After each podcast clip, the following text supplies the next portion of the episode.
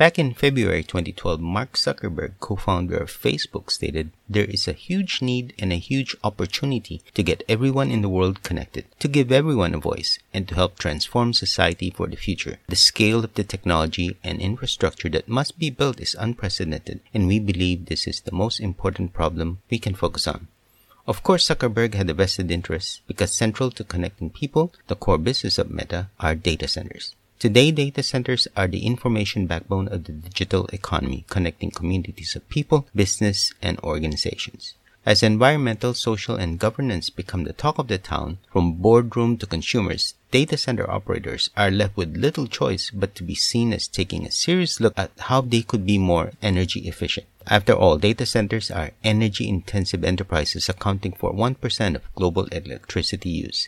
In this podcast for Future C I O, we are joined by Samuel Lee, C E O of Digital Edge, to talk about how to architect sustainable data centers. Samuel, welcome to Podchats for Future C I O. Thanks for coming to our office today, Alan. It's uh, my pleasure to talk to you. Now, data centers are a sizable carbon footprint. According to one statistic, globally, it's one percent of total mm-hmm. carbon emissions is actually generated by data center business. Yeah. As a business pursues a carbon neutral or net zero carbon initiative, what does this mean for a data center operator such as Digital okay. Edge? Yeah, that actually means a lot to us, especially in the last uh, few years. I think like um, people around the world, like our key stakeholder, like our investor, our customers, and the local government, everyone is talking about E S G, right? How to cut down the carbon footprint and get to a stage with which you can operate in a carbon neutral fashion. So basically, like, it's all our key stakeholder is pushing us to go there. Just if you're looking from a data center perspective, just looking at the business, actually it's all our interest to be efficient. Because like when we talk about E S G, lots of people are talking about P U E, W U E, all those power efficiency, water efficiency. That actually is part of our core structure. So if we can be more efficient, more effective, actually we can improve our margin as a business, right? Just looking selfishly as a standalone company. But of course, like going beyond that, as a company, we want to be a responsible corporate citizen on planet Earth, and we need to grow sustainably. So that's why everything we do as a data center provider today, E S G always comes first, because we need to do the right thing for the planet and our key stakeholder. A few things we are doing, like as a data center, there's a two very important perspectives. One is how you build your data center. You can use a new technology, you can build responsibly, like to cut down the P U E by deploying new technology, by deploying newer design. You are always trying to aim to go beyond what is the status quo to achieve efficiency. That's the build side. The other is the operation side, because we always said no matter from a P U E perspective or from a reliability perspective, like the build is only twenty to thirty percent of the whole equation. More importantly is how you operate. So how we operate is we use our expertise, like we have a very careful design, we work with our customer, like how we put the server, deploying technology, cold out, like hot out, those technology to minimize the waste of the energy and achieve a better P U E and W U E. So that's the two perspectives we are doing. Can you elaborate a bit more about this design and build strategy by Data Edge? Yes, I think like design, as I mentioned, is a part of the build process, right? And there's no secret in today's world. Every day there's a new technology available, new equipment, more efficient equipment. So we work with the industrial leader and the vendors trying to deploy the most appropriate technology in our data center. So when we design it, we have a corporate, we have a, like a standard. It's like we have in mind the peak P U E should be one point three or below. Annualized P U E should be one point two and below. This is our guideline for our company when we develop a new data center. No matter how we design, no matter what country we are in, that is the general uh, north star for the company on the design of the data center. If there's any Anything we need to make a trade-off, we will do that study very carefully. Like very obvious one, like uh, we know in some country when you have a four season, you have winter time, you can take cold air to cool the the, the servers, then you can have a more efficient. But in country like in Asia, like in Singapore, Bangkok, Indonesia, it's the same high humidity, high temperature. So what can you do? It's not the end of the world. There's a new technology like we are working with our partner like LawTech, deploy something like uh, what we call a stage uh, pond cooling solution. It's like, unlike the traditional cooling solution, you need to depend some of the outside temperature, the electrical cool, cooling and air. There's uh, some new technology you can deploy. You can really achieve a better P U E compared to the past in Asia area. We make a trade-off. That may actually cost you a little bit more, but I think it's a balance between your short-term investment and your long-term benefit. And as a data center provider, we're always looking for long-term, because if you look at any data center provider, the business case is talking about ten years and above, right? So we are not going to cut the corner, just make short-term saving, but we are more aim for a long-term benefit for ourselves and our customer, and also satisfy the E S G requirement of all our key stakeholders. There was a time a few years ago where I was talking to some data center operators, and we were saying that twenty years ago, I could design a data center with a ten to fifteen, twenty even year, twenty year lifespan. Yeah. But then we said things like virtualization came in, cloud computing came mm-hmm. in, all of that thrown away now, because you cannot really plan, because the technology cycles are a lot faster. Yes. Newer developments. And yes. Whether it's in cooling yep. or, or even computing, the yep, new absolutely. Event. So for a data center operator, what is an economical model that you approach that would okay. say we design for this period because we expect that in X yep. number of years we're going to need to refresh something? Yes. I think what you just talked about is absolutely true. I myself seen all of this. Actually, very interestingly, those old-fashioned data centers you are talking about still exist. They still serving customer. And no secret, data center, a lot of our equipment are mechanical equipment. Basically, they can work for twenty years, thirty years, still working. But whether the power efficiency they generate, whether it can satisfy today's world and run a business effectively, that's a big question mark, right? But just from a technical perspective, they can still be there and serve the customer. Especially like in a country like Japan, they can keep the maintenance and do the service very well. You walk into a thirty years data center, you still feel pretty good about that. But whether you can get new customer into that data center is a very big question mark, right? So as a data center provider, we are pretty fortunate because we have guys like on our management team like uh, J Park, who's uh, design and construction all our data center. Basically, he's the guy who saw through all this development in the last twenty-something years. He spent ten years in Equinix, which is the leader in co-location business around the world, where I also comes from. But the last ten years, he spent with Facebook as well, like designing and construct their data center around the world. So basically that guy have like uh, is the pioneer in the industry, and he have a very good connection with lots of like vendor, technology pioneer, new startup on technology. So we have the privilege to take a look at a lot of new development, and also we talk to our customer. We have been very close to the hyperscaler, who like they have all the resources in the world, they know the new technology. We work very close with them, so we basically we can know what is the latest and what is going to be fade out in the next few years, but what is going to be last in the next few years. I think you are right. In the past, you can have the visibility for ten years to twenty years. Now, if I have the visibility for the next five years, it's actually pretty good.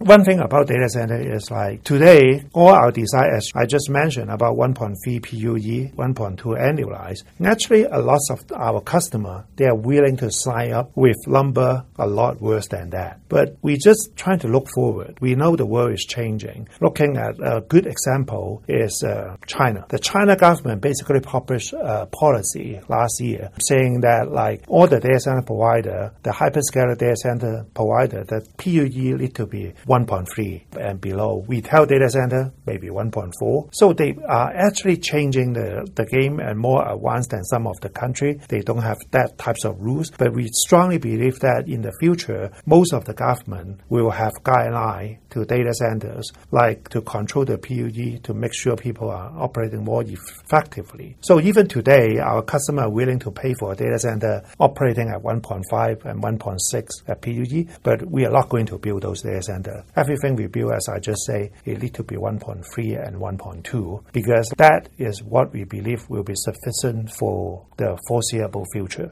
And when the time comes, whether we can upgrade or not, I think it's a very different story. Now, the paradox of the present, the environment that we are in, is that businesses are consuming more data, right? One of the side effects of digital transformations, there's a lot more data being consumed, yeah. which places demand on data center operators to yeah. provide the, ca- the capacity, compute and storage, yes. and connectivity. So as businesses expect data center operators such as yourselves to be more E S G responsive, yeah. how do you solve this? On the one hand, you need to provide more compute, storage, yeah. connectivity. Yeah. On the other hand, your customers, the same customers that buy this are telling you, yep, and I need absolutely. you to be efficient. So how do you solve that? I need to provide you with more, but at the same time, I also have to be more efficient, more compliant with yep. E S G.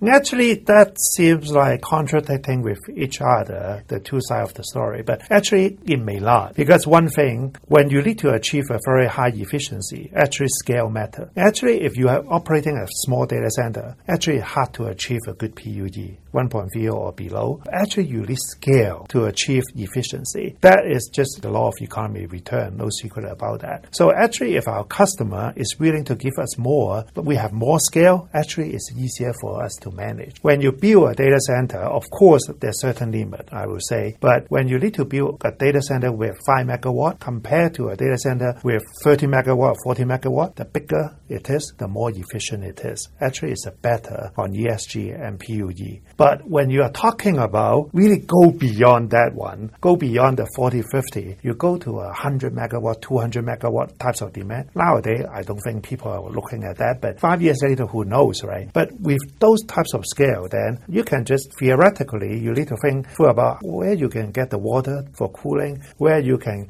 feel prepared for the oil tank in case like you're running out of power, the city grid, you need to have a, like a fuel on site to power on the, the generator. When you are breaking certain standard, you need to worry about like uh, those things. It's no easy answer. When you're small, you don't have the scale, you're not efficient. When you are going to a certain size, you have the scale, you can be efficient. But when you go super big, then other set of questions start to come in. Like, the, as I mentioned, the fuel, the fuel tank is so big. What happens if the fuel leak? That types of leakage with those fuel tanks, which can power up uh, like a one hundred megawatt data center, pretty scary to the environment, to everyone, right? So I think it's like that question basically is really about scale and how you handle your business decision about what is the optimum scale you're going to build. And then you need to go somewhere else and build another data center. And then how you connect back. So make the customer to see it as a virtual data center. That is the only way you can solve that question effectively.